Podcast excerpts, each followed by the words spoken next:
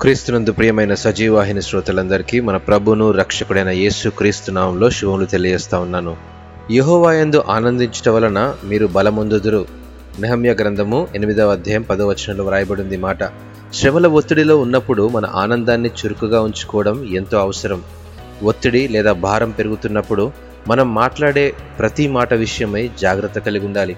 అనవసరమైన విషయాలు లేదా సరికాని విషయాల మీద ఎక్కువగా దృష్టి సారిస్తే నిరుత్సాహం చెంది బలహీనలం కాగలం. ఉదయం లేచామంటే నిరుత్సాహంతో ఆలోచించకుండా ఈ రోజు ఏం జరగబోతుందనే ధోరణిలో మనం ఉండకుండా ప్రార్థనతో ప్రారంభిస్తే ఏ పరిస్థితినైనా ఛేదించగలం. గెలుపుకు ఓటమికి మధ్య దూరం ఓర్పుతో మనం చేసే ప్రయత్నాలే కదా. విజయం కేవలం ఒకే దారిని చూపిస్తుంది కానీ అపజయం ఎన్నో పరిష్కార మార్గాలను అందిస్తుంది.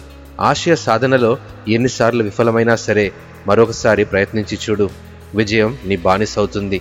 ప్రేమ సంతోషం మంచితనం స్నేహం నమ్మకం ఏదైతే ఇతరుల దగ్గర నుండి మనం ఆశిస్తున్నామో అదే మొదట మన నుండి ప్రారంభమైతే దాని వలన మనం పొందే ఆనందం మరోలా ఉంటుంది.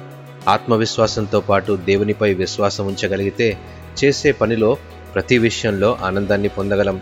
ఎటువంటి శ్రమలైనా ఎదుర్కొనే బలమును దయచేయమని అందరం ప్రార్థించాలి. నిత్యుడైన దేవుడు మనతో ఉన్నాడని విశ్వసించినప్పుడు శ్రమలకింకా తావులేదు కదా. కాబట్టి క్రీస్తులో సంతోషాన్ని పొందుతూ మన ఆనందాన్ని ఆయన ప్రేమలో వెతుకుతూ బలం పొందుటకు ప్రయత్నం చేద్దాం.